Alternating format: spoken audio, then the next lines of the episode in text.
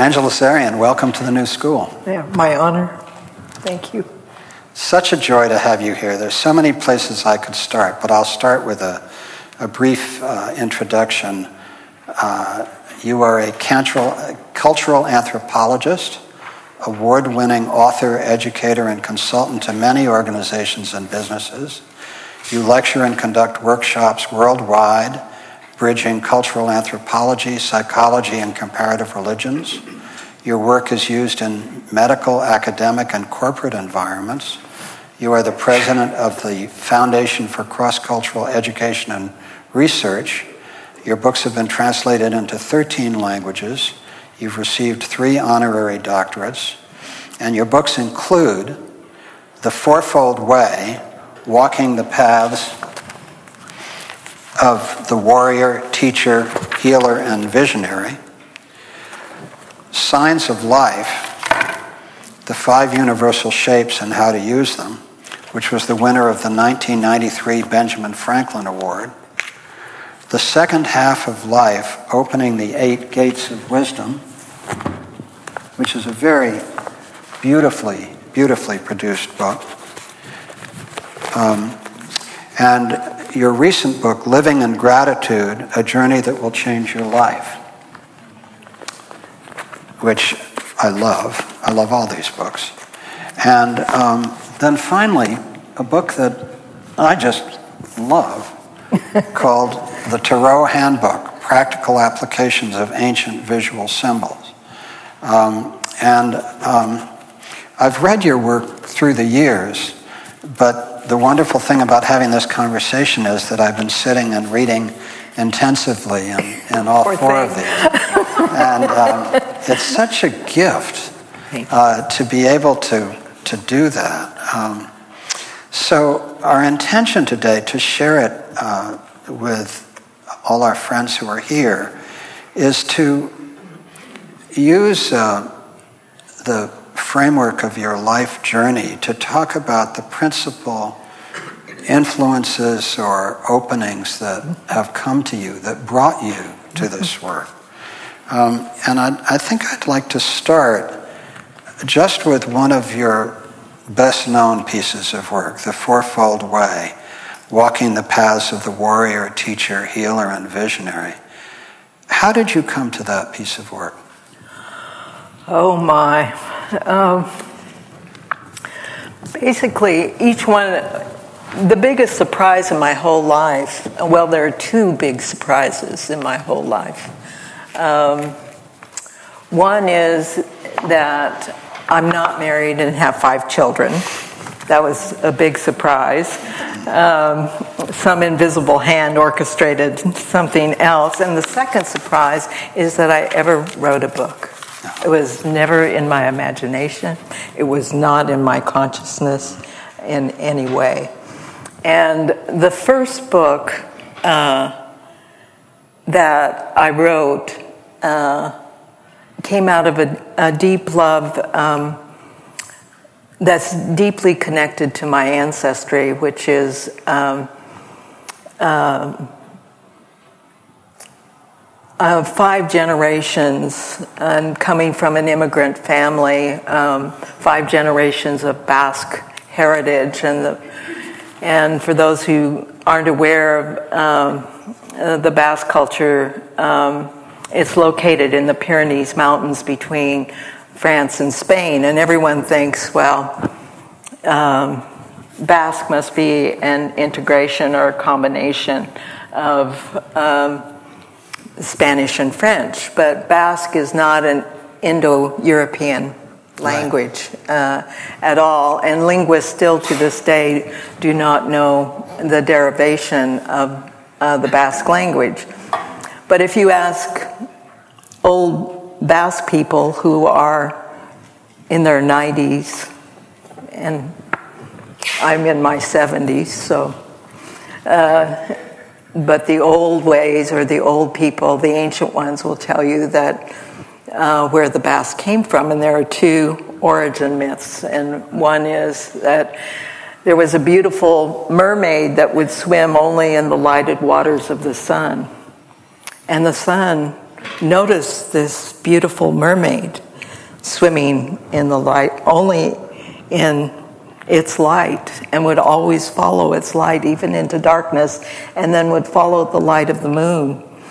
Uh, but the sun finally fell in love with this beautiful mermaid that would swim only in its light, and he stuck out his tongue, which was a beautiful rainbow, and pulled her up to him, and then he spit her back out, and she became a huge shooting star that grew and grew to become the moon. And at twilight, you see neither the sun nor the moon, but you see their children, which are the stars.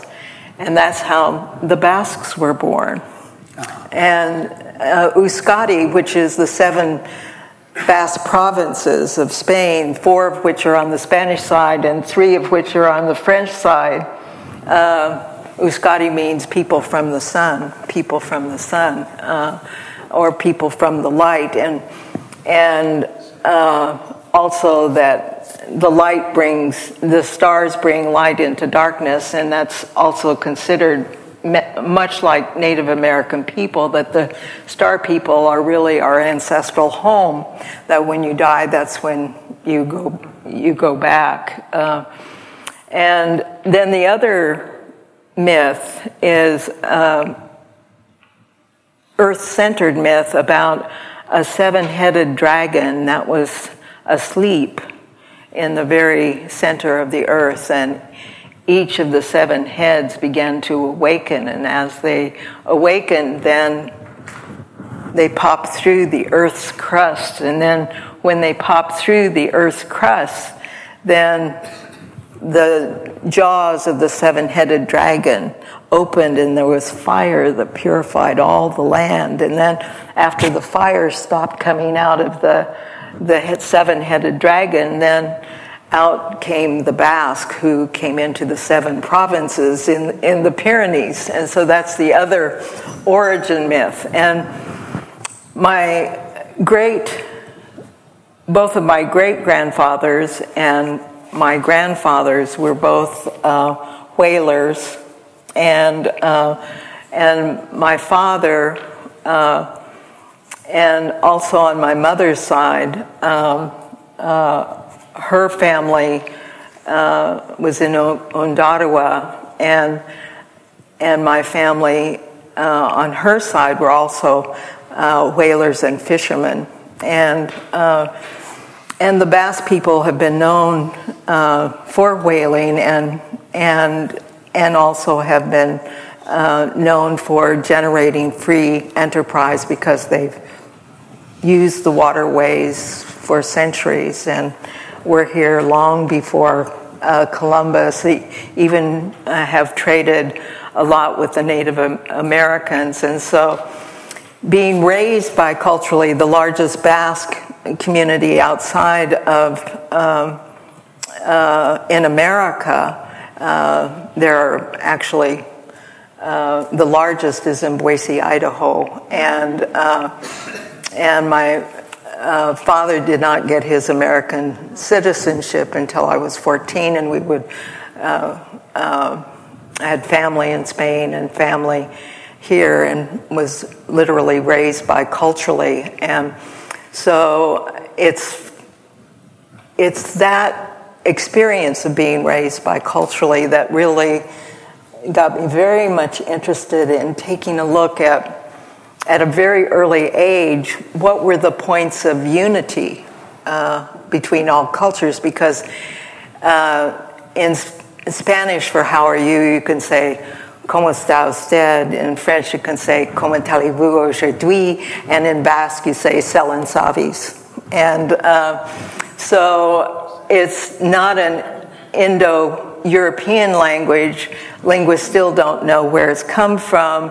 Um, Basque people believe that uh, it's uh, the language that the devil can't understand. and therefore, we can't really be too tempted. Uh, uh, so that's a lot of the folklore. And so I can remember at seven years old uh, lining up at the time when I was seven in this country. Uh, in Idaho, they had what are called storybook dolls and storybook dolls were like a Native American doll, and then there was a little story book behind it, and then there was an African doll, and then there was a Japanese doll, and there was a Chinese doll, and and there was a flamenco dancer, and there was a an, uh, a princess from uh, England, I think it was. I had I can remember I had those, and I would line them up at the end of my bed and I would g- give them all different little languages, and they would all talk to each other. And uh, so little did I know that that little ritual was a, later a preparation for really my interest in cultural anthropology, although at that time I had no idea what cultural anthropology was. And then didn't I went to the University of Idaho and majored in English and drama and psychology and history were my minors and languages. And so I decided after I graduated that you know I would go back to Spain and, and visit family. And I visited family and I was sitting on the, uh, steps of lost in thought, lost in thought at the Sorbonne, and and uh, uh, just sitting there because I was taking some painting classes, and this young man came up to me, and I. He said, "You're really lost in thought. What are you thinking about?" and I thought, "Oh, this is a, this is a rich come on." At the time, I was 28, and I said, well, you know, I wasn't really thinking about anything and, you know, have a nice day and all this. And he said, No, I'm really serious. I am really serious. You are really lost in thought. And I said, Well, if you must know what I was thinking, I was thinking if I was to go back to graduate school of any kind, that what I'd really love to do, otherwise I, am not going to do it. I'm, it's just not worth going back to to school unless it's experiential and unless it's relevant to life, you know, because uh, I just, it just doesn't have any interest. And he said to me, he said, uh, well, what is it? Uh, he said, what would you, what were you thinking? Because you were really lost in thought. And I said, Well, if you must know, I was thinking that if I did go back to school, I'd want to study music and art and uh, be able to travel internationally, and uh, that would be psychology and philosophy and religion, and all of that into one place. And but I don't think there's anything like that. And this was back in the late '60s, and he he reached into his backpack and he says, "Oh, I know what that is." And I said, You do? And he said, Yeah. And he went through this brochure, and at the time it was the UC Berkeley catalog. And he said, Here, here, it's cultural anthropology. He's, he said, It's not the digs, it's not archaeology, it's cultural anthropology. See, it's the study of cultures, and it includes philosophy and, and psychology and religion and music and art. See, see? And I said, You have to be kidding. And he said, No. He said, See, see, here it is. And so uh, I looked at it and I read it, and then there was something that said medical anthropology and social anthropology, but I thought, well, that would be interesting too, the healing. I was interested in healing, but I thought, oh, I could do that in some other way. And um, so he said, Here, you have it. And he said, Have a nice day. have a nice day. And then that fall, I enrolled at UC Berkeley to study cultural anthropology.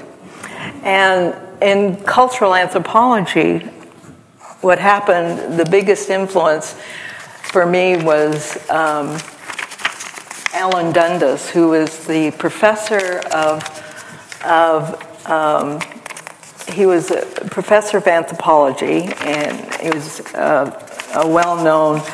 Um, uh, he was had a Kroeber chair at UC Berkeley, but his specialty was in folklore.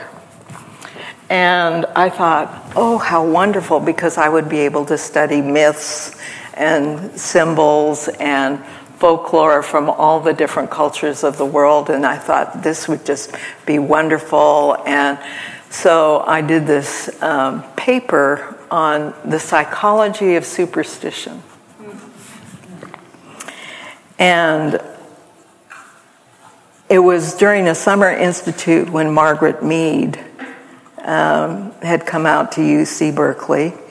Uh, and uh, I took her uh, three week institute, and she and I gave this uh, talk on the psychology of superstition and its relationship to mysticism because one of the things um, in my own Basque roots is that there's a deep connection to nature, and that's one of the reasons why I've spent 40 years taking people out to nature for three day, three night wilderness experiences because there's a deep connection in, in my own uh, upbringing of Basque mysticism that is deeply connected to land and connected to water and connected to the elements. And, and so um, I just I gave this paper on the psychology of, of superstition and its relationship to mysticism. And Margaret Mead uh, said, You must talk to my husband, Gregory Bateson, and who was at that time down at Esalen. Uh, and he was a big nature and systems theory person and so on.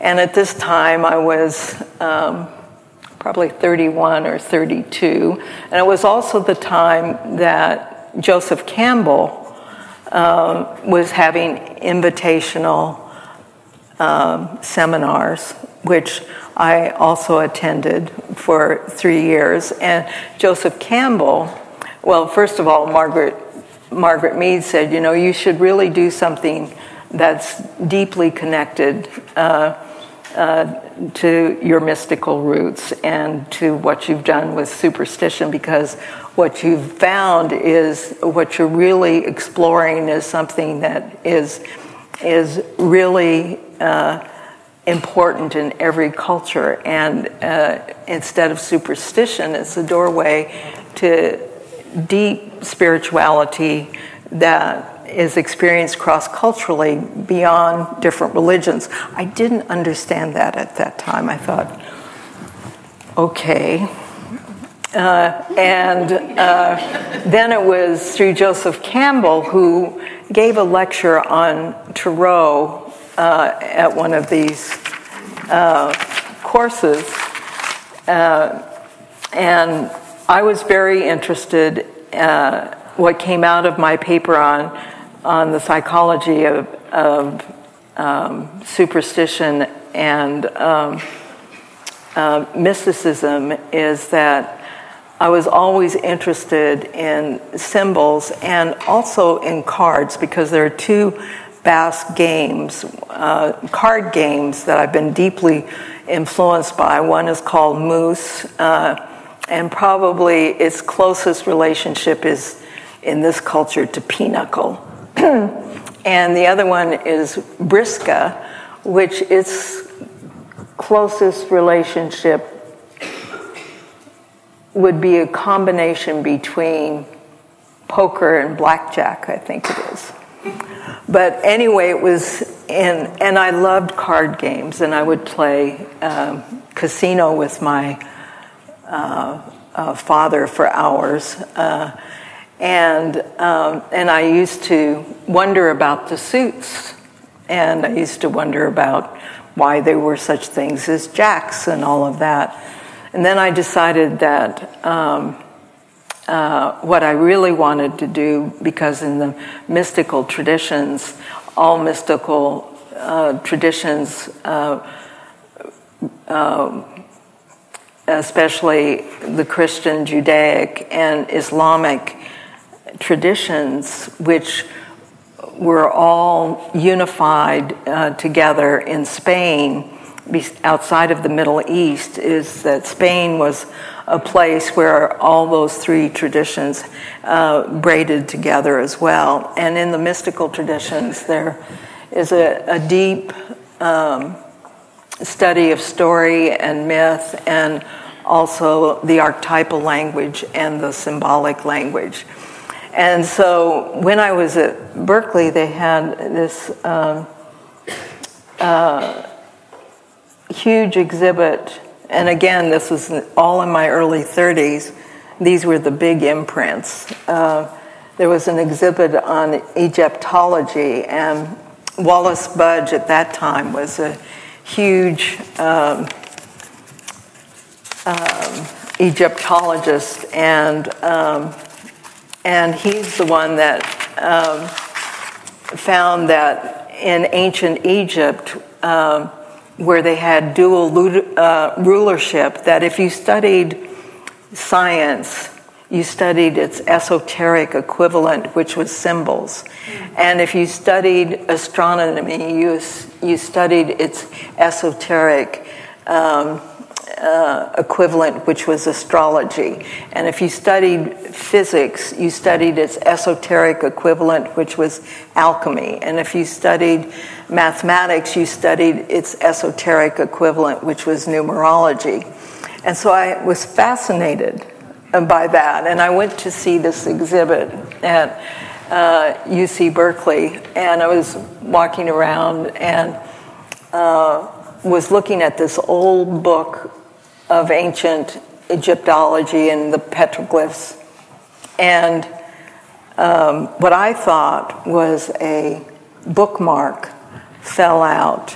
And, um, and I looked at it, and I'd been studying all these symbols because I'd been working with um, myth and symbols as uh, for, for my uh, graduate thesis on, on folklore and um, and I thought, oh, I can look at this. You know, there are Egyptian symbols on it, there are Greek symbols on it, and I knew all of those. And there was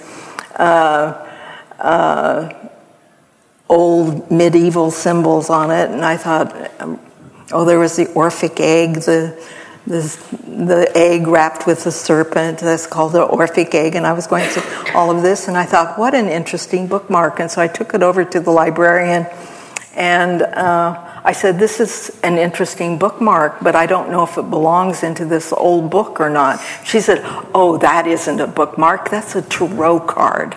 And she took it and she ripped it in half and put it in the, in the waste paper basket. and so she went back to the stacks, and I thought.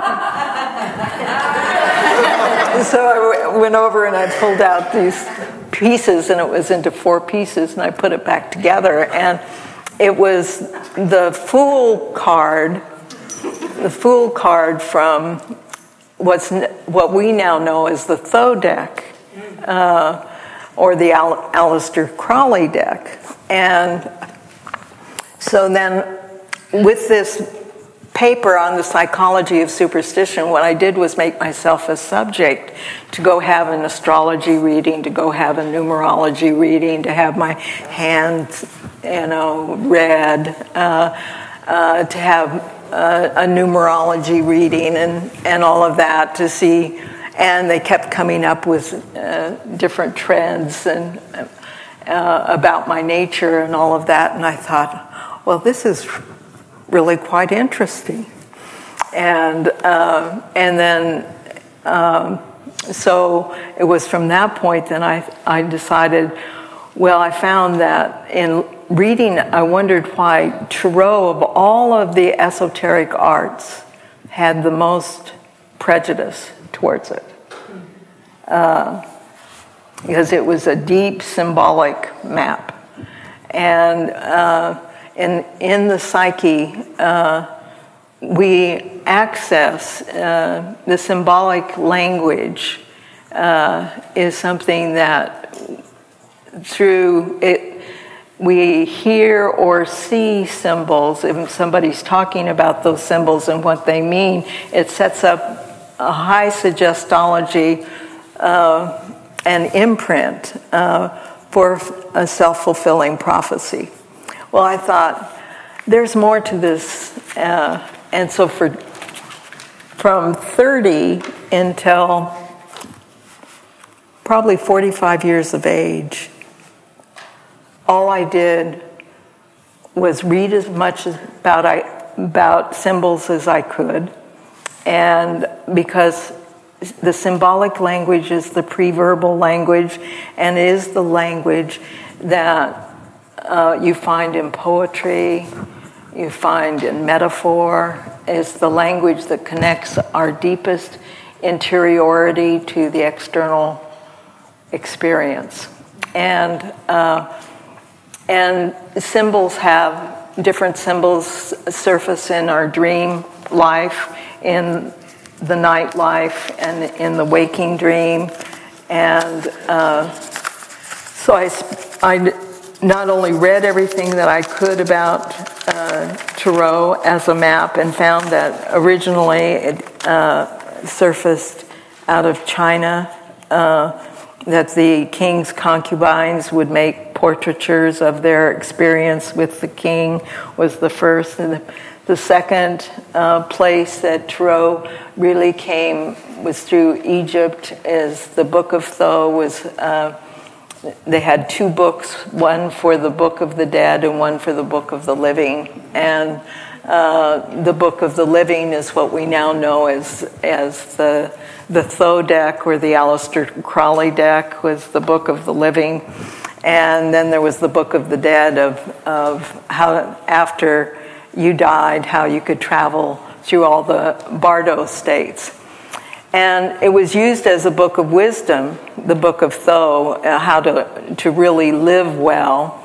And it was all in petroglyphs, or uh, uh, they're uh, not petroglyphs, hieroglyphs. And um, so it's like Thoreau said uh, you can, if you want to know about what really has heart and meaning, and about a person's life, and especially if they're a writer, look at what they've written. And all of my books have one thing in common. Every single book, I've written seven books. Uh, one I edited, uh, which is called Working Together um, Diversity is an Opportunity, where I decided to put together uh, the best articles that had ever been written about diversity that showed it as an opportunity rather than as a problem. And uh, I found 17 different art- articles, and Berrett-Koehler uh, uh, put that together, and it had Gorbachev's article around diversity, and it also had Norman Lear's article around diversity as an opportunity. And this was before affirmative action and all of that in the late 90s. And so I wanted one place where, because I really felt that uh, given the holy privilege of having traveled to so many countries and so many indigenous cu- cultures of the world, and primarily I've done it's been a blessed, some invisible hand has been at work because I could never have dreamt, the life that I've had the holy privilege of, of, of, of living. And that what's motivated that has been really to find points of unity. And symbols are a point of unity uh, in all cultures. Uh, symbols have, have meaning. And uh, you asked me, it's been a long detour here, uh, about the um, um, Fourfold Way. The Fourfold Way, uh, the first book that came was the Tarot. Uh, and I wanted to reinstate uh, Tarot. Well, why don't we, before, since we're yeah. on Tarot and since we're kind of, and I love this, why don't we start with Tarot instead of the Fourfold Way? Yes. Because there. we had a personal experience. Well, I mean, yes, there's this wonderful story that I was telling Angie that she actually remembers somehow. That uh, almost 30 years ago, when Rachel Naomi Remen and I were just beginning to work together to start the Cancer Help Program, she gave me a reading with you. Yes. And um, so, uh, uh and it was a tarot reading. And it was wonderful. And I remembered uh, the card, which you say is the two of wands, Wands. which which has deep meaning to me. It's a every morning almost. I take a walk and I walk on the mesa, and there's a place uh, in a pasture by the edge of the mesa that you can walk through, where you're standing looking out uh, from the cliff over the water at the boats and stuff like that. And um, so this, this tarot card had a man standing on the edge of a hill looking out on a body of water, and there were ships and so on. He had a, a staff in his hand. Yeah, and the world in the other. And uh, the world in the other hand. And so I've just always held that that image for 30 years.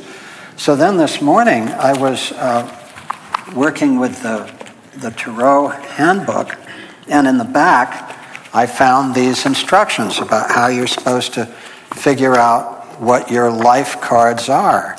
And it said, okay, take, take your birth date, October 22nd, 1943, and add 10 plus 22 equals 32, and add add that to 1943, so you get whatever, and, and then sum the number, and it summed up to 22.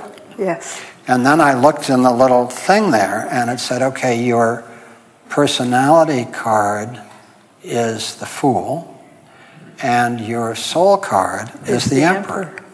So, just taking this as an example, um, what does that say to you? Okay. Well, the Fool uh, is the highest card in the deck. Uh, it's the place of no fear. It's courage, and um, it's um, it's the state of uh, following what has heart and meaning. So, as a personality, uh, through your life, uh, you would be somehow open to possibilities and the courage to begin or pioneer something completely new. That would be part of your destiny because your 22 adds up to 4, which is the emperor, and the emperor is the highest card of the pioneer or the visionary or uh, the leader. And you certainly have been a pioneer and a visionary and a leader, and you certainly have spent a life uh, being open to possibilities and, mm-hmm. and courageous. And that the one card that you remembered from your reading would be the Two of Wands, which is called Dominion, uh, knowing your domain, and your domain is looking out over the water caring for the earth with the earth in your hand, and the staff is a symbol of leadership that is for service. Mm-hmm. Now, all of this because one of the great teachings in spiritual life is to avoid all forms of inflation, which is a very important tool.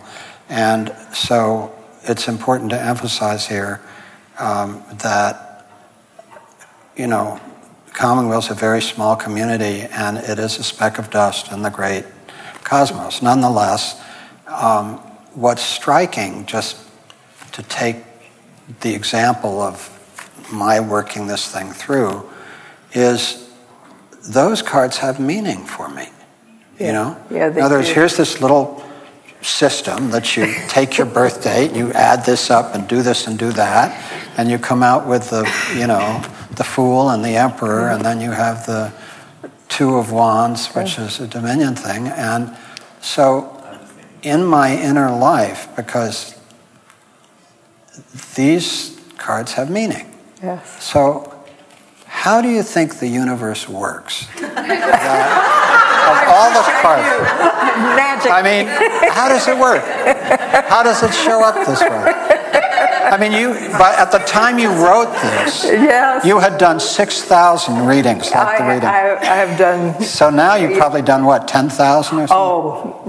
Yeah, many more. Many more. Okay. Yeah, and and I became absorbed, you know, uh, almost obsessed for a period of time in my life where I was doing everybody's birthdays and seeing, and I went even in history, you know, it's like Elizabeth Kubler Ross, you know, I thought, oh, I wonder if, if, you know, what her cards are. Well, I added up her birthday and her, her personality card was 13, the death card. Oh my goodness you add up 13 together, which is four, which is the emperor, which is the pioneer and the visionary like you, but you were 22, the fool, mm-hmm. fool emperor. She was 13 4. Wow. And so I thought, oh my goodness. So then I started doing Gorbachev, and then Gorbachev adds up to, he's one of the rare ones where it's 19, 10, and 1. And so uh, his personality is uh, 19, which is the sun, which is um, the dance of two on the Green Mountain of Creativity, and is the highest card for teamwork and collaboration. Then you add 19 together, and it gives you another card, which is 10, which is the Wheel of Fortune, turning people's lives in more fortunate positive directions through some force of creativity or some force of revolution, because the wheel is a form of revolution. 10 adds up to 1, which is the magician, which is the communicator. It's through communication and his creativity and his collaboration was part of his destiny. So 19 10s and 1s the other people who are 1910s and 1s, everyone has a life purpose and a destiny, but 1910s and 1s, their birthdays, when your birthday adds up to 19, you, ha- you add an extra card, 10, to make sure that you do it. Pierre, uh, Madame Curie and Pierre Curie, uh, both were 1910s and 1s. And, uh, you know, they both received uh, Nobel Prizes for their discovery of, of radium. And, Have you done Obama? Uh, Obama is a zero four. Really? Same as you. Isn't that interesting? Yeah. yeah. Hmm. So. yes, I have. so let me ask you this: What are your cards? Let's see. I'm a double five, which means my birthday adds up to 20, over 22, and it, you have to take it to a single digit. Mm-hmm. And that means that you want to specialize something in depth. And uh, I'm the Hierophant, which is spiritual learnings and spiritual teachings, and work through community teaching, uh, teaching through community. So I guess I'm exploring that, expressing that. so what's interesting is that um, so the Tarot book was your first your first major. Yeah, work. it was my first yeah. work. Yeah, and um, and it was the first way that I uh, could look at levels of consciousness because the suits uh, in Egypt uh, they looked at uh, swords as being the mental level of consciousness, and cups as being the emotional intelligence, and wands as the spiritual or intuitive intelligences, and then discs or whorls or pentacles, de- depending on what suit, was the physical external world.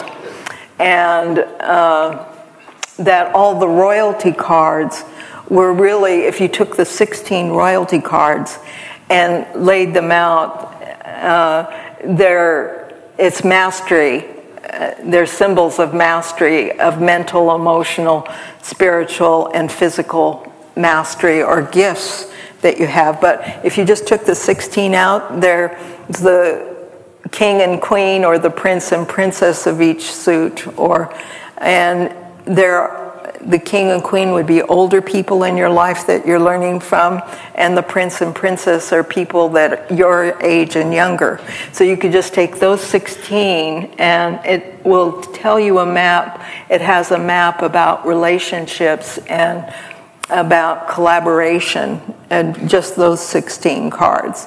Then the ace through 10 of each suit is everything that you need to know uh, about eight through 10 different beliefs, and most of our challenges in our, are through our beliefs or in the mind, which is swords.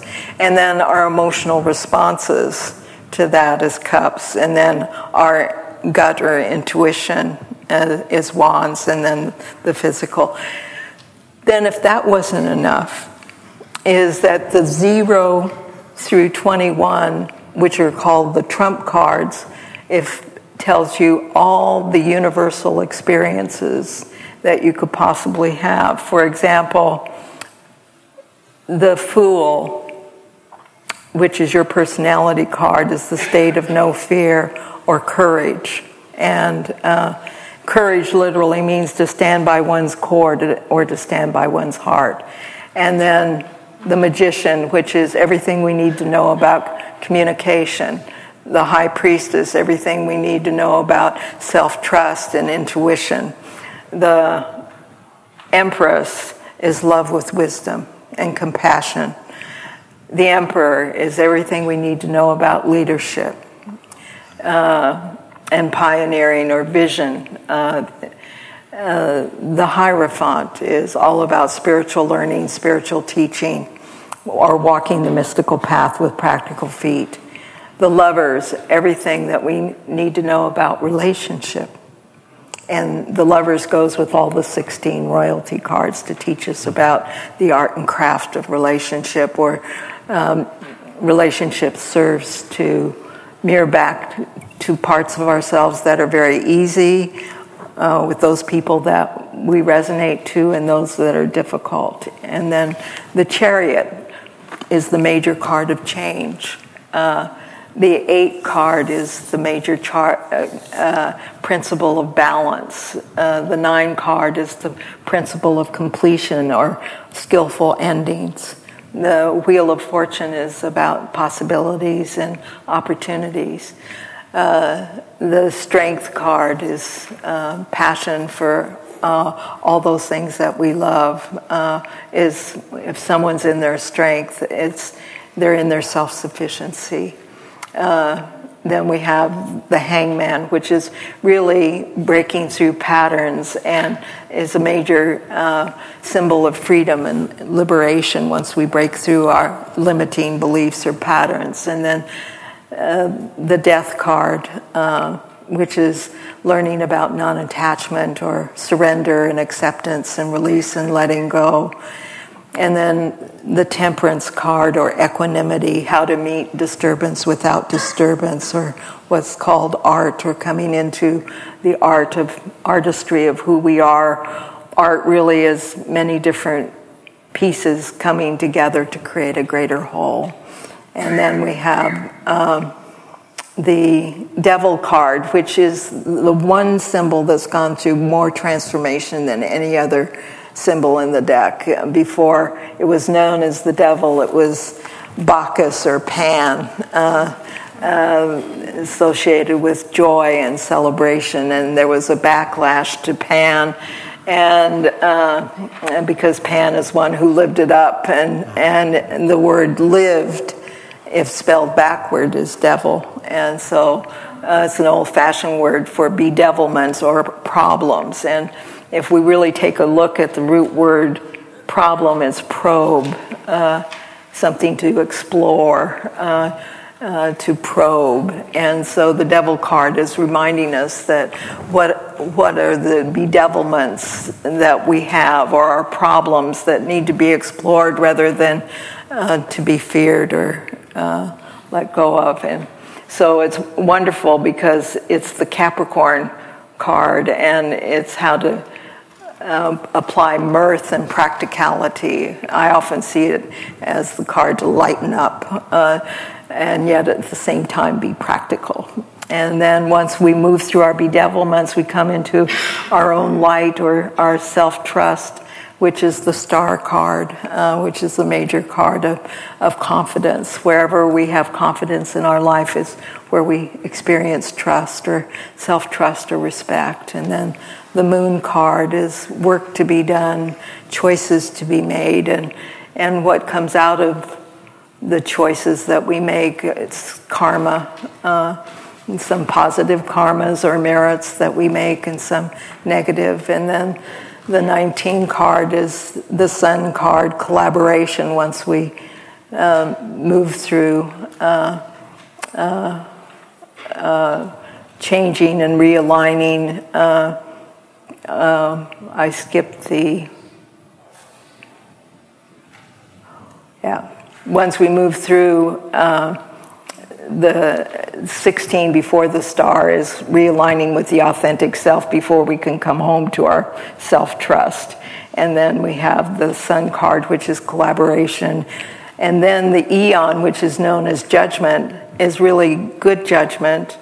Um, uh, and probably the last judgment we ever make is really uh, uh, the ability to look at the whole and compassion, and then the universe. We come into the universe.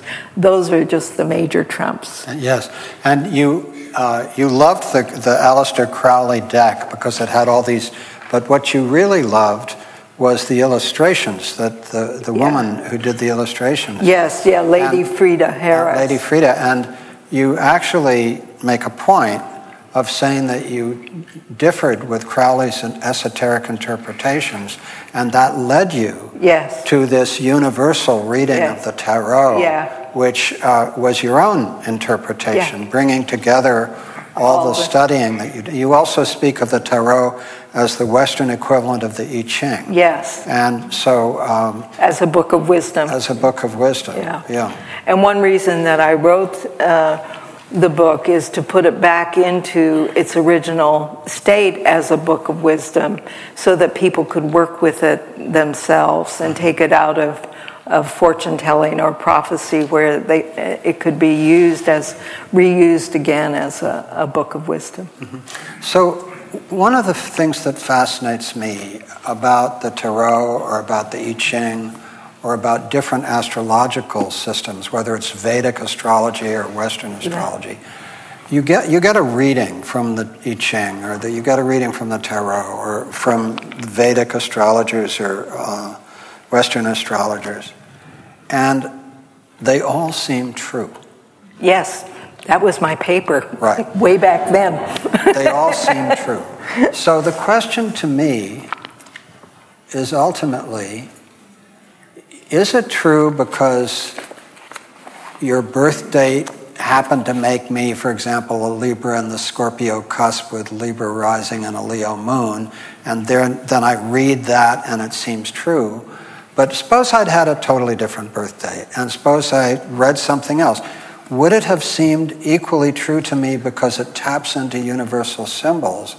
Or do you believe, which I suspect you may, that uh, that these actually are specific to people. That, in other words, you wouldn't lay out the system of reading the tarot by birthday if you thought it was accident. So, how do you reconcile the kind of, in a sense, empirical, th- rational theory of this, which is these are profound symbols. These are profound symbols, they're applicable to all of us. And what happens is that you do a reading yeah. and it constellates whatever's going on for you around these profound symbols. Yeah. And it just makes sense because these symbols have power and you constellate around them. Or that the reading that you get from the Tarot or the Ching or the Western or Eastern astrology or whatever is actually in some unbelievably mysterious way connected to the universe, and this is actually.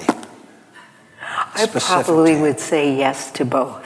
Yes to both. yes to both. I, you know, um, what uh, you know, there's Jane English, who was a physicist. You know, she came and did one of my Tarot classes years ago. I remember her. Yeah, and uh, she translated the Tao Te Ching, and so she was, and so she decided that she was wrestling with this as well, and she kept asking me the same question. I said, "Well, why don't you see if it beats the laws of chance?" Mm-hmm. You know, because if it does beat the laws of chance, then it's somehow there in the mystery and somehow connected with synchronicity. And she thought, great, you know, great. So she took it on and then she wrote, finally wrote a paper about it because it does statistically beat the laws of chance. From her paper, for me, it's not a question. Right. For me, um, I, I guess I've seen too much evidence that something mysterious is working there. It's something that the Two of Wands, why out of all of those 10 cards did that particular card resonate to you? Yeah, for 30 years. Yeah, for, th- for 30 years. Uh, you know, it had meaning. And there's a mystery that's that's tied to silence and meaning and the deep archetypal level uh, within the human spirit that I don't think will ever be explained rationally. And it's something that, for me, um, because of the deep mystical experiences that I've had personally, and also because of my conditioning uh, that it remains uh, sacred ground or a mystery in some way. And for me, that's enough. Now, you, you talk about walking the mystical path with practical feet. Yes. And one of the because things. Because I'm a terrible idealist, one of practical the, idealist. Well, I, I am practical. I am practical, if nothing else.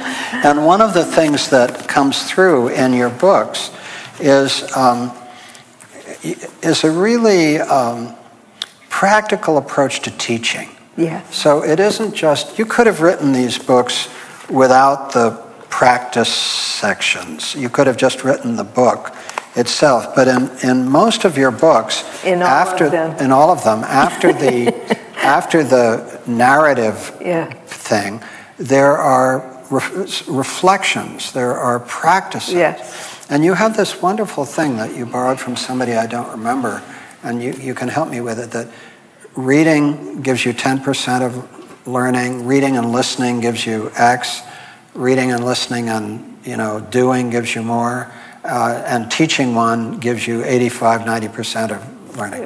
How does that go? Do you remember those? Yeah it's in um, yeah. november i think. Is from uh, edgar william uh, glasner decided he was an educator who decided that um, he would um, explore all the different ways that people learned. Uh, from a, he was the first to take a look at that from a cross cultural perspective. I think it's October. Yes, here.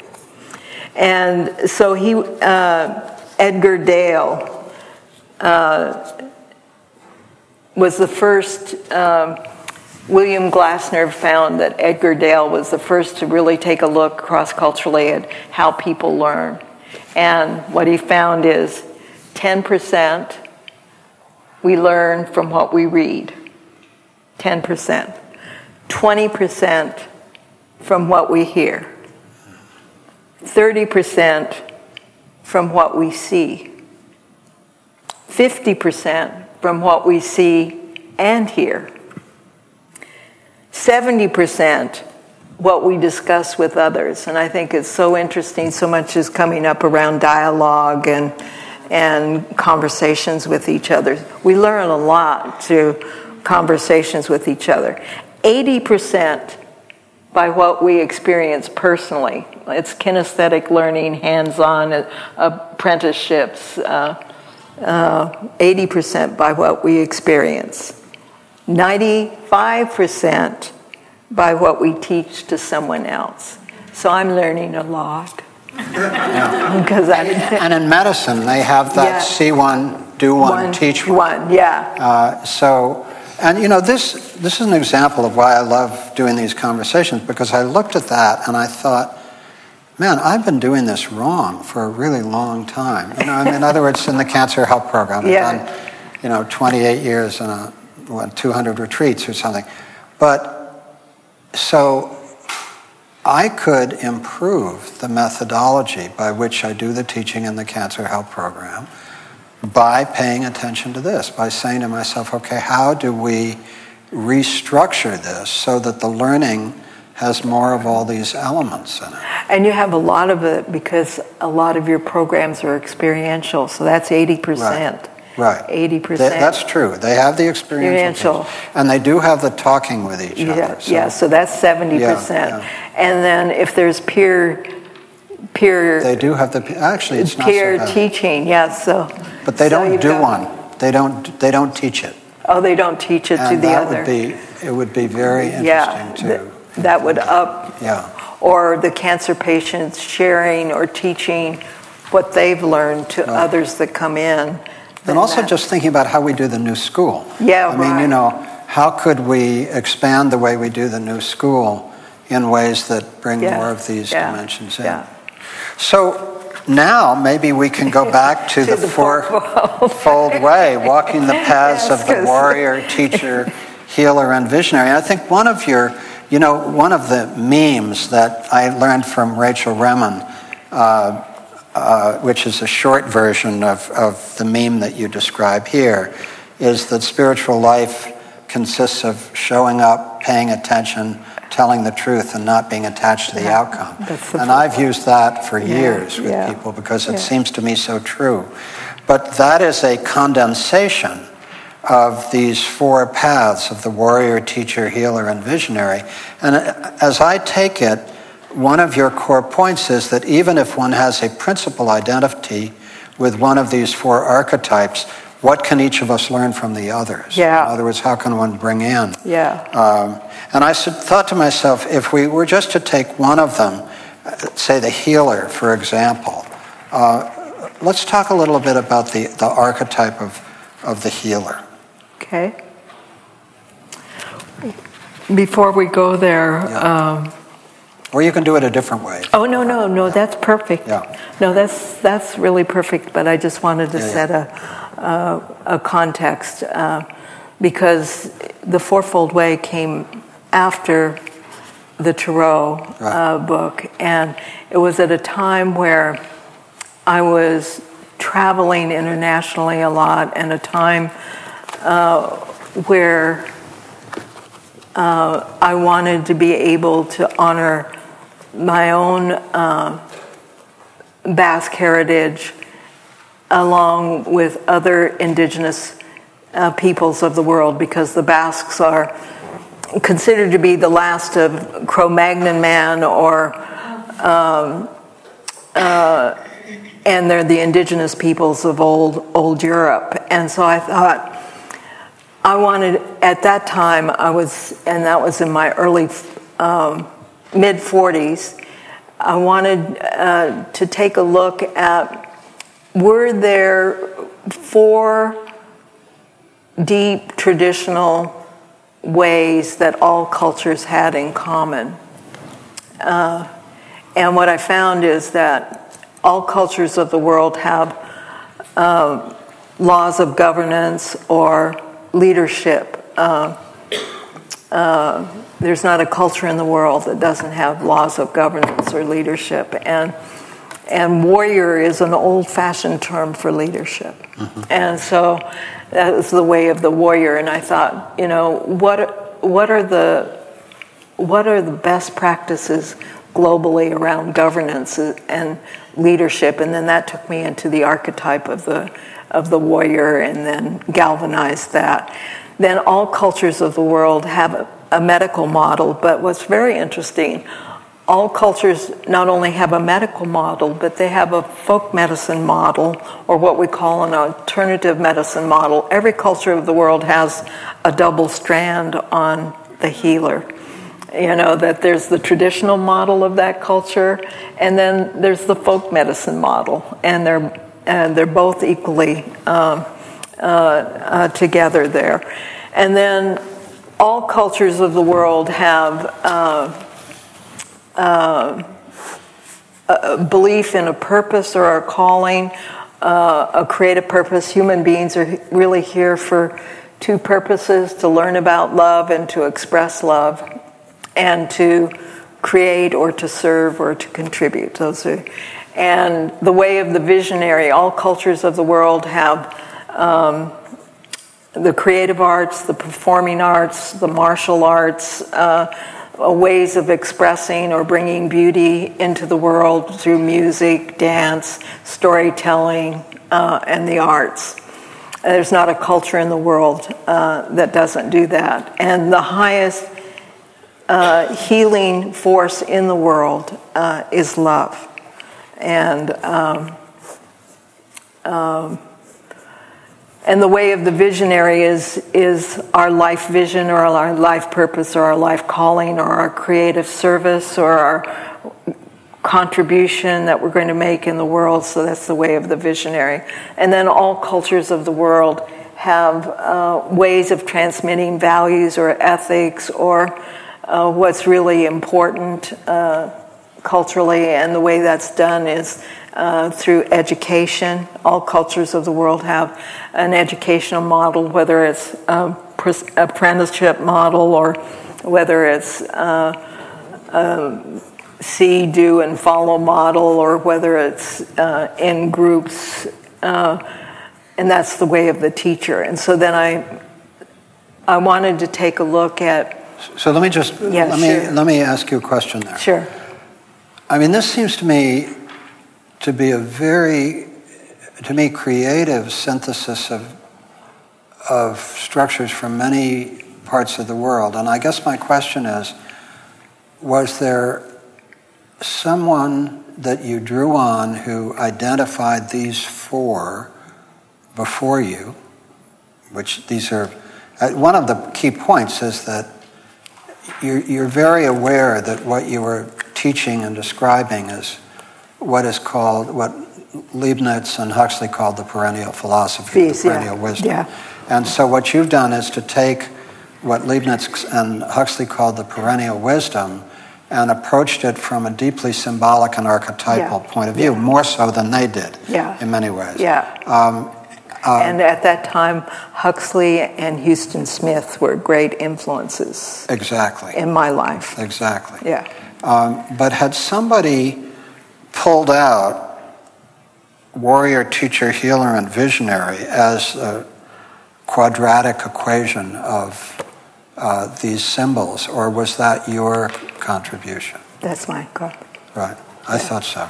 And it's an extraordinary contribution because when you think about it, I mean, all really great contributions, after they've been made, it just makes perfect sense. You know, the warrior, the teacher, the healer, the visionary. I mean, the healer, one would think, you know, the shamanic tradition, Right. you know, as Michael Harner says, Yeah, right. there are two things that are culturally invariant the incest taboo and the shamanic tradition in all the traditions around the world. Right. But it would be harder, and it would be harder to derive teacher and visionary and warrior as the other 3 mm-hmm. So it's, I just think it's an extraordinary reflection of all the time that you'd given to this transcultural perspective to have come to these four. Really came out of a, a deep love for the perennial wisdoms. Yes. And which are, again, braided in the mystical root. And also, unlike uh, Huxley and unlike Leibniz, I mean, they were really not going back into indigenous wisdom either. For the No, most part. no. They were much more, um, you know, in the Western wisdom teachings. Right. Yeah. And what I wanted to honor is to have a place that really, uh, at that time, uh, the one phrase from Einstein that really imprinted me was, We have forgotten what the ancients knew. We've forgotten what the ancients knew. And so I thought, what, in my own culture, there's an ancient knowing uh, at the Basque root, and I thought, I don't want that ancient knowing to be lost.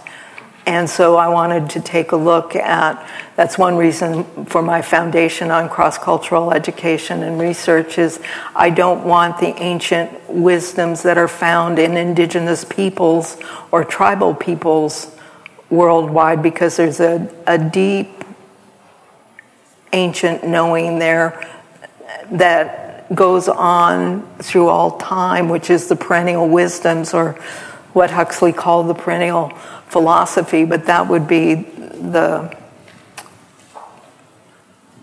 if if I have a, more time uh, that I, I want to do something. I tried to do it in the living in gratitude with the taking 12 perennial wisdom themes for each month, uh, um, such as uh, the gift of grace. Grace is a perennial wisdom theme.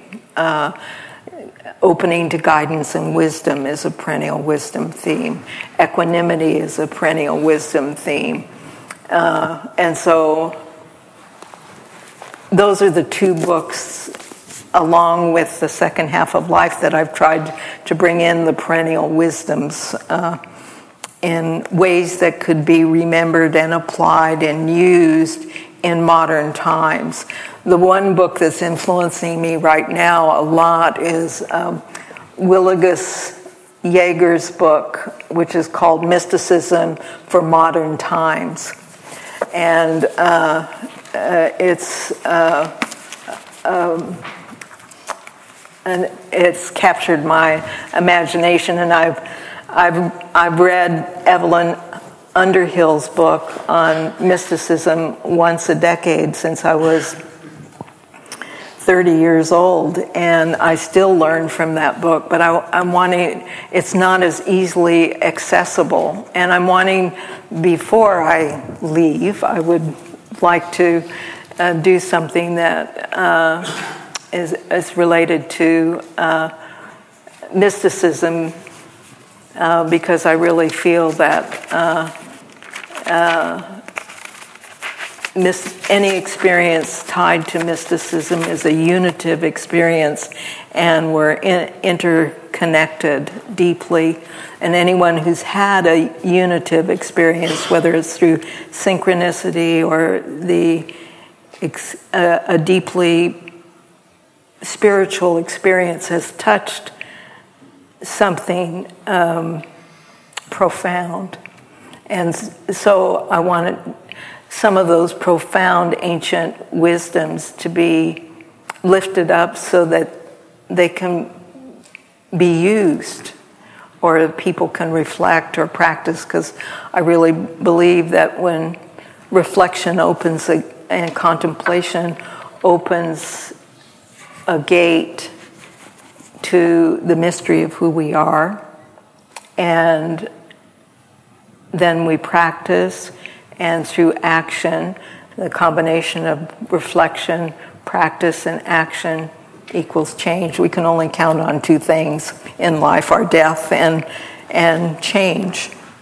Those are the two things we can count on. So, one of the things that's striking about what you do, in, and then I want to go to the gratitude book and the Fourfold Way, um, is um, this is the place where you really bring the indigenous wisdom, which is normally excluded from the Western view of the perennial yeah, philosophy. That's right. You bring the indigenous in, yeah. and that's and you bring that in because yeah. that is your destiny as somebody who came out of this primordial Basque tradition. Right. Um, you know, my wife Cheryl Patton um, uh, is a um, physical anthropologist by sort of uh, avocation, and she she uh, just came back from spending time in the Basque Country in Spain, looking. Uh, I think she had to leave, but looking um,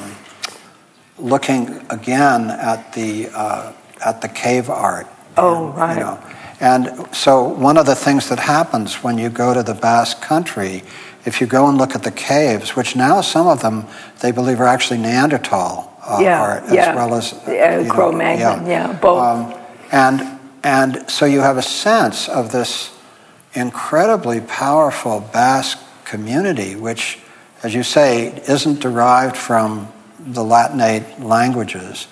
And, but this incredibly powerful, industrious, intelligent, seagoing, adventuring, yeah. creating philosophers like Miguel de Unamuno, who yes. you, you quote. Um, and, uh, but going back in time to the earliest origins of yeah. humanity, and potentially, although they've done genetic studies which do not tend to show that the Basques derive, as some people believe, entirely from the people who did that art in the caves. Yeah. I don't know if you've yeah, seen some of that. Yeah, genetically also, besides the um, Neanderthal, Neanderthal, I can't Neanderthal. Even, yes, and Cro-Magnon man is that uh, uh, through the skull type right. studies, uh, there also there's uh, the oldest skull type coming out of uh, ancient Egypt, and with most Basques uh, who are 100% Basque, is that you'll find that they'll have a, um, a bump on the back of uh, of their head, like a lobe, extended lobe, which I mm-hmm. I do, and then there's a, a, a concave uh, place at the top of the head where the birthmark never just uh, the birth um, thing mm-hmm. didn't come all back together uh-huh. again. So there's a little dent up here. That's quite a story right there. Yes, it? it is. So that explains my crazy wisdom, probably, but uh, in many ways. But it's the old skull type. That's uh, like the ancient practice of trepanation. Yeah, that's right. you know about trepanation? trepanation was when uh, there are old uh, traditions that in some places you find skulls with a neat circle incision where they actually did an incision to take off the top of the skull because it changed spiritual experience. Oh, yeah. Oh, I didn't. I actually have a friend in England who became famous uh, for trepanating herself and making a film of it, which became a, a cult classic. I'll have to tell you about this. Oh, yeah. in any case, there's a, a history of, of uh, taking the top off of yeah, a skull yeah. because it changed uh, yeah, consciousness. Yeah, yeah, so, yeah. I uh, didn't even know that. That's a, that's very yeah, cool. So, so out of old Egypt. So I think, well, that's so. What you're saying is that the skull type, if I heard you correctly, of the Basques is reminiscent of the skull type that came out of Egypt. Is yeah. Mm-hmm. Okay. Ancient okay. Egypt. Yeah. So let's go uh, to the Living in Gratitude book, uh, which is so astonishing and, and organized, as you said, so that you can do it as a, uh, a course for the year, uh, with uh, January being beginning anew, uh, and February attend to the heart, March compassionate service, April mercy and atonement, May the gift of grace. June, the power of equanimity, July, embracing nature, um, and so on through the year. And then with each of these things, let's take July because we're in July, at the end of the discussion of it, um, you have this set of reflections and then practices and then review and integration. And one of the things that's particularly interesting to me. You work in quadrants a lot. I do. And which, of course, Jung said was the yeah, full yeah. fullness of things. And so, uh, you know, gratitude in the four quadrants of life. You look at gratitude in work and relationship, in health, and in finances. Mm-hmm. So, what's unusual there? I mean, work, relationships, and health would occur to most people. But to include finances is, is a bold move epistemologically because, you know, that's the, the darkness that none of us want to talk about. Yes. And, and, yes. But know, it's a reality. But it is a reality. yeah. yeah. Um, so, and, and this speaks to the way how seriously, and then of course you have, uh, you look at that in terms of these four dimensions of blessings, learnings, mercies, and protection. Yes. So there, there are all these layers that you mm-hmm. use as teaching devices. Yeah. Yeah. Yeah. Yeah. Well, there are, one thing that I learned um, is that anywhere in the world, people are in one of five transitions. and sometimes more than one. And we could even think about all of us here, but everyone's either in a work transition. How many of us here are in a work transition? Yeah. How many of us are in a relationship transition? Okay. How many of us are in a health transition? Yeah. How many of us are in a financial transition? Okay. How many of us are in a role identity transition? How many of us are in more than one of these transitions? Yes, right. So it's astounding to me that anywhere in the world, you know, someone is in at least one of those transitions, if not more. And uh, but many people don't take time to really reflect on the changes or the transitions that they're going through. So, uh, questions or inquiry, I love the word question because the root word of it is quest, and every question takes us on a quest. And so, one of the questions that if there are four tracking questions, if you can track your experience, you can integrate it. But most people don't track their experience unless they're in a, a wake up call transition and then they start uh, thinking about that. So there are four questions, four tracking questions universally that you can ask anyone. And it'll be a much more interesting conversation. Uh, at the end of the day, and just take a look at yesterday for yourselves. You know, who or what inspired you yesterday? And it's important to track what inspires you because you cannot be inspired unless it has meaning. It's impossible. So if you want to know what has meaning for you, take a look at who or what inspired you this year so far. The second question who or what has challenged you. And I love the cross cultural definition of challenged because it, it's an invitation to grow or to stretch or to move beyond the knowable and the familiar. And then who or what surprised you? Uh, wherever we're still able to be surprised, uh, uh, we're able, we have hope or we have uh, an ability to look again uh, we haven't become too cynical if we can still be uh, surprised. And then who or what has touched or moved you. Uh, and those are what I call the four outer tracking tools. So just taking a look at last year, just as a whole, never go beyond more than last year, but uh, uh, but last year, who or what inspired you, who or what challenged you or stretched you or uh, provided growth? Where did you grow the most last year? What did you learn the most last year? Uh, who or what um, surprised you last year?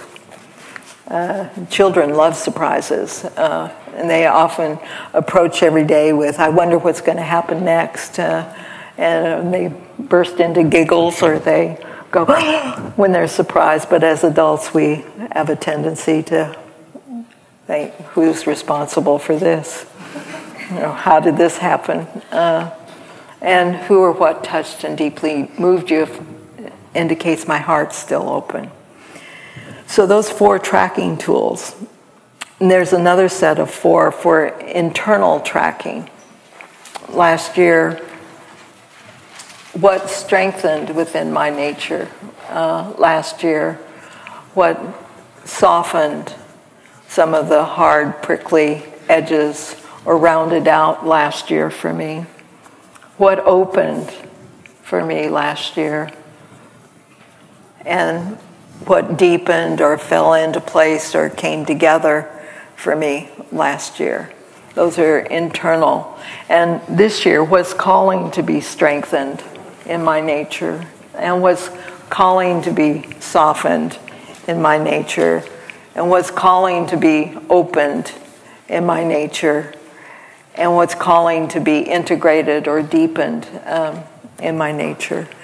Um, so this is like the the two-headed god Janus in January that yeah. looks back and looks forward. forward yeah. And that uh, you have to have that grounding in what has been. Yeah. What is it? Something. If you do this, uh, you have the wings to go forward. What's that beautiful quote that you have?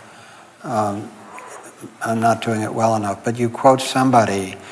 Oh, yeah. um, Robert um, Robertson uh, Jeffers. Yeah, uh, Robinson Jeffers. Yeah, Robertson Jeffers, who says. Uh, uh we can find Febu- it. Yeah, yeah, February.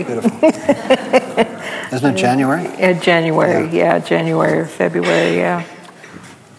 It's such a. I don't want to paraphrase it because he says it so much more eloquently. Here he is. Lend me the stone strength of the past, and I will lend you the wings of the future, for I have them. Lend me the stone strength of the past, and I will lend you the wings of the future, for I have them. Mm. Isn't that beautiful? Yeah, that's so beautiful. His writing is so gorgeous. So, when you and Brother David both reached the conclusion that at the heart of all the religious and spiritual traditions is gratitude or gratefulness, as he calls it. Um, do you think that's empirically the only conclusion one could arrive at as the heart issue? no, I mean, in other words, I get it, and I love gratitude because gratitude is my core response to yeah. life. I yeah. just love life. Yeah. And so, gratefulness and, and what you and Brother David have both done for me is to recognize that that making that a more systematic practice yeah. is it, you can't it's not just waking up grateful it's that you can practice gratitude in a very deep profound way yeah you can cultivate it you can cultivate it and there's all this stuff about gratitude for difficult situations. And even if you're facing something that you can't be grateful for, be grateful for the opportunities that are created and so on. Yeah. But so, but the question remains for me, and it's a little like the Tarot question. Um, um, and the answer is yes. I mean, I can look at it.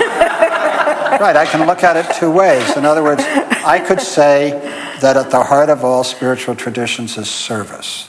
Yeah. Or I could say at the heart of all spiritual traditions uh, is, um, which what you talk about, the path of uh, ascent and descent yeah. and integration. Yeah. Uh, so, in fact, you use many other archetypes. I do. That could arguably be placed at the heart of it all instead of gratitude. So, my question to you is do you believe that gratitude, uh, actually, you quote Cicero, I believe, as saying yes. that gratitude is the mother of all other virtues? Yes. Yeah. I agree. So you believe it is, it, it, it has that primacy. Yeah, yeah. Yeah, yeah I, think it's, uh, gratitude is an arm of love, mm-hmm. and um, just as joy and forgiveness are all, mm-hmm. And recognition and acknowledgement are all arms of love, and I, I really believe that um, love is, is the glue. Mm-hmm. And gratitude is an expression of it. Yeah, and, and gratitude is an expression of the generosity of heart. And, uh, mm-hmm. and it's the one thing that generates mutuality. In the Hindu tradition, I believe it's called santosha. Yes. Yeah. And I believe they regard it as the, the principal uh, virtue as well. Yeah. Uh, you know. It's like the container or the glue that magnetizes or holds everything else mm-hmm. together. And you uh, say that most people believe that they're that they're they're grateful because they are happy, but that wise people understand that they are happy because they're grateful. That, yes, yeah. I would agree with that. Yeah, yeah. I've actually never trusted the word happiness as a really good expression. No, I mean, yeah, I get yeah. I get joy. Yes. And I get gratitude, but happiness always seems to me to be contingent in some way. Interesting. But, but you don't use it that way. You use it as, in other words, you, you see happiness as, as a, a prime state related to gratitude that doesn't necessarily have to be contingent. I put happiness, um, happiness is like a string of pearls. Mm-hmm. Yeah. You know, next to happiness is joy and mm-hmm. satisfaction and contentment and well being. You know, it okay. kind of all uh-huh. strings together. Yeah. Uh, so I'd like to next uh, 15 minutes before we break for lunch, open this up to some questions. And let me just say, um, we asked you all to bring lunch, but my guess is some of you didn't. So um, we will break from 12 to 1 for lunch.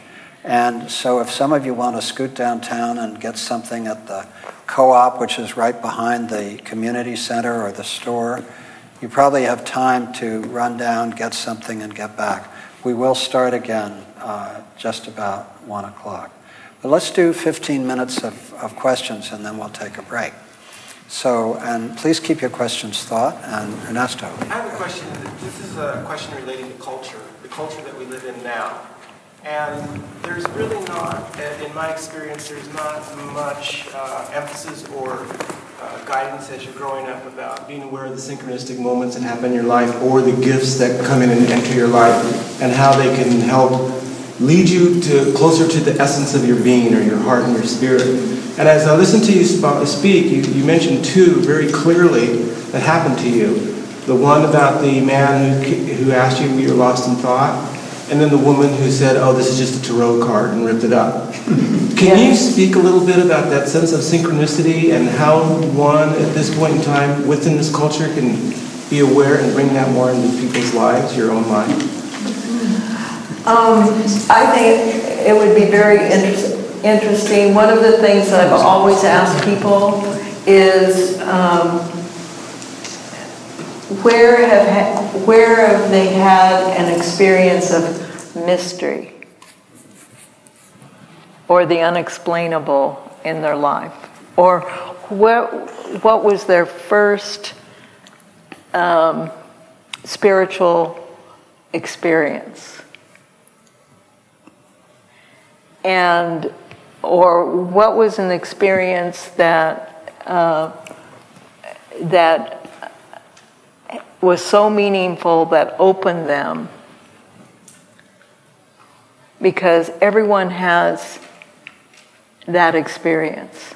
It's interesting that uh, in childhood, um, in developmental stages cross culturally, um, uh, and, and um, that childhood is connected deeply to wonder, awe, and magic and until we're told that somehow we don't go forward. Some cultures don't shut that down.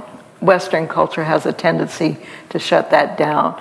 Uh, for the second phasing, which is adulthood, which um, is exploring mastery. Exploring mastery is the time. And then we come to late 40s or 50s, and and we've we've done the first half of life task and we come into the phase of meaning wanting to explore meaning. And what you're touching upon is is meaning. It's the one thing that if we don't use words like religion or spirituality everyone in the world knows what's really meaningful to them or not what what has meaning. And usually that goes into two very large areas. Uh, people that we love, uh, what we're currently learning about love, who've been my teachers of the heart, who, who has loved me, how do I know I've been beloved? Our experiences uh, surrounding love often take us into meaning. The same around what we're drawn to as far as our own purpose or calling or vocation, uh, what has heart and meaning again about what we really want want to be doing. Uh, uh, in life that is that whether it's working with our hands, whether it's dancing, singing, building, uh, designing. You know, I love uh, Kahlil Gibran where he says, you know, work is love made visible. It's another kind of uh, of, of, love. Um, the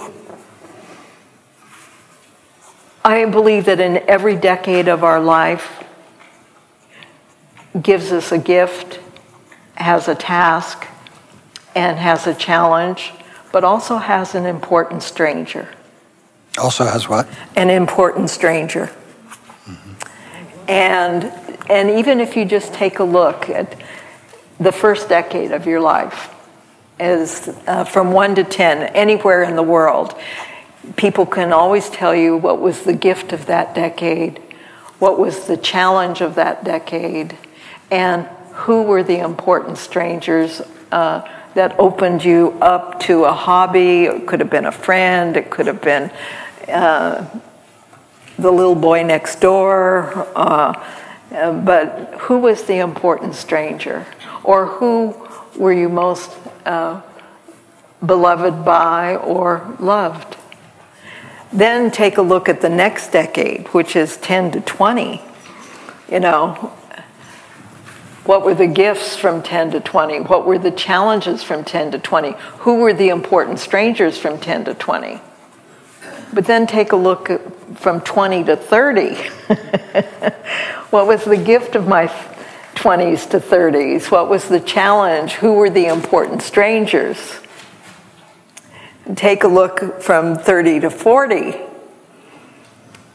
What was the gift of that decade? What was the deep challenge or learning of that decade? And who were the important strangers that catalyzed growth or change or contributed to the unfoldment of my life? I love. Uh, my good friend uh, who I miss so much now, John uh, O'Donohue, uh, the poet, where he had this two line poem called Fluency, where he said, I would love to live my life carried by the surprise of my own unfoldment. Hmm.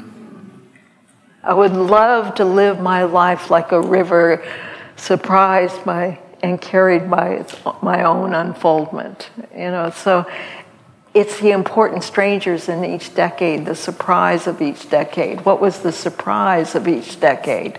Because there's always a surprise in each decade that colludes to my unfoldment my unfoldment in some way. Or from 40 to 50, look what happened there. You know, what was the gift of my 40s to 50s? What was the challenge? Who were the important strangers?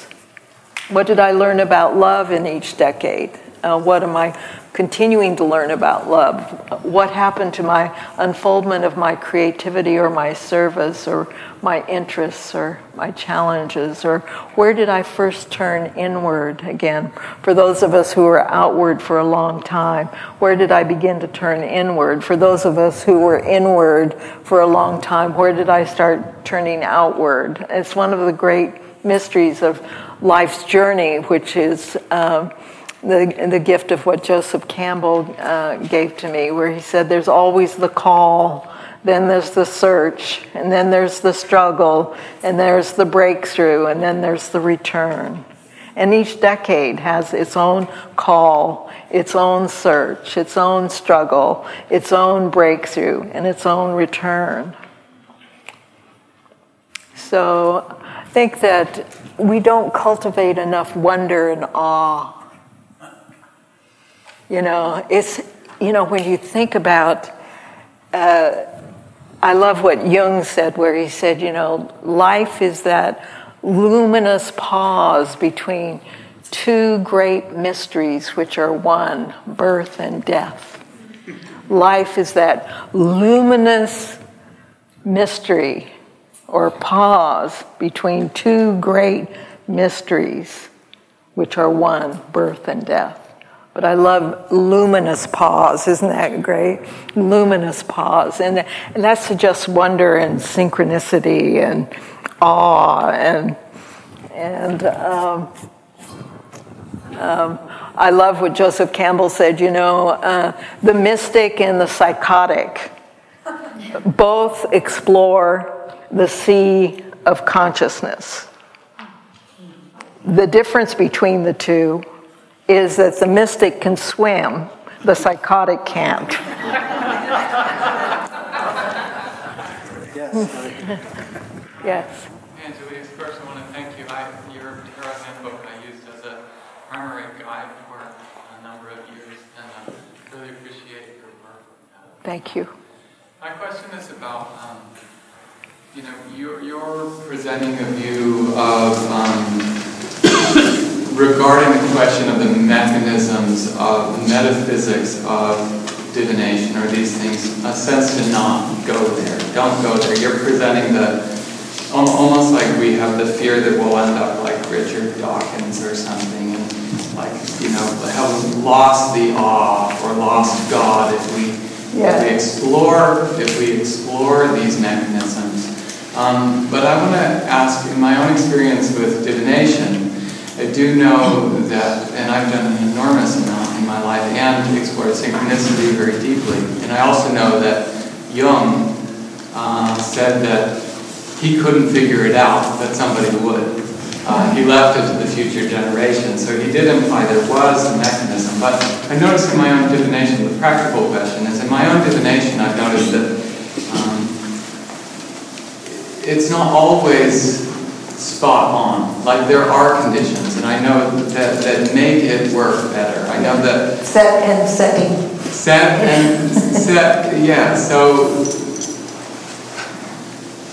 I know that the Crowley had a, had a certain set of procedures that they would go through before proceeding with a divination. If those things didn't work out, then they wouldn't proceed. Mm-hmm. With the sense that, okay, the synchronistic factors have not, the set and setting have not been set mm-hmm. properly. Could you uh, elaborate a little bit on, in your experience, what is that set and setting? that would make, that would create the conditions for an accurate representation of our divination to actuality? Well, one of the things, um, I've spent a lot of time uh, taking a look at, uh, in the chapter that I wrote on the way of the visionary, uh, behind that probably would be another book that I could write because I spent a lot of time taking a look at the oracular traditions in different cultures. And uh, there's not an ancient culture or a tribal culture or an indigenous culture uh, or a shamanic culture that doesn't use, whether it's cowrie shells in Africa, whether it's cards, whether it's stones, whether it's feathers, whether it's pine cones, uh, some way of seeing, whether it's rolling the dice. Uh, my question has always been why in all cultures of the world has this kind of ancient knowing surfaced. Ways of seeing, honoring what we might call foresight, hindsight, insight, uh,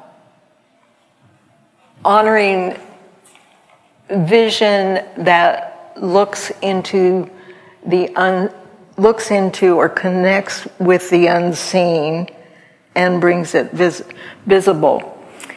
And what I began to take a look at is that there's not a culture in the world that doesn't ritualize, does not ritualize the four great mysteries of life. And the four great mysteries are birth, initiation, marriage, and death. There's not a culture in the world. And so then I go to that underlying question is okay, why are these four great mysteries ritualized? Just like why is vision or intuitive knowing or instinctual knowing ritualized in such diverse ways? I'm just interested in that somehow that is back to Einstein's statement we have forgotten what the ancients knew. There is something primal there that is a deep in our DNA as a human spirit. You know, we're called Homo sapiens sapien, which literally means the species that knows that it knows. The species that knows that it knows. And so maybe, and this is the only thing I've come to, maybe all these methods or, you know, uh, structures are, are ways that we're trying to uncover and discover and recover that we know that we know. And maybe that we know that we know is what we call consciousness. So that's as far as I've gotten. so we're going to pause here.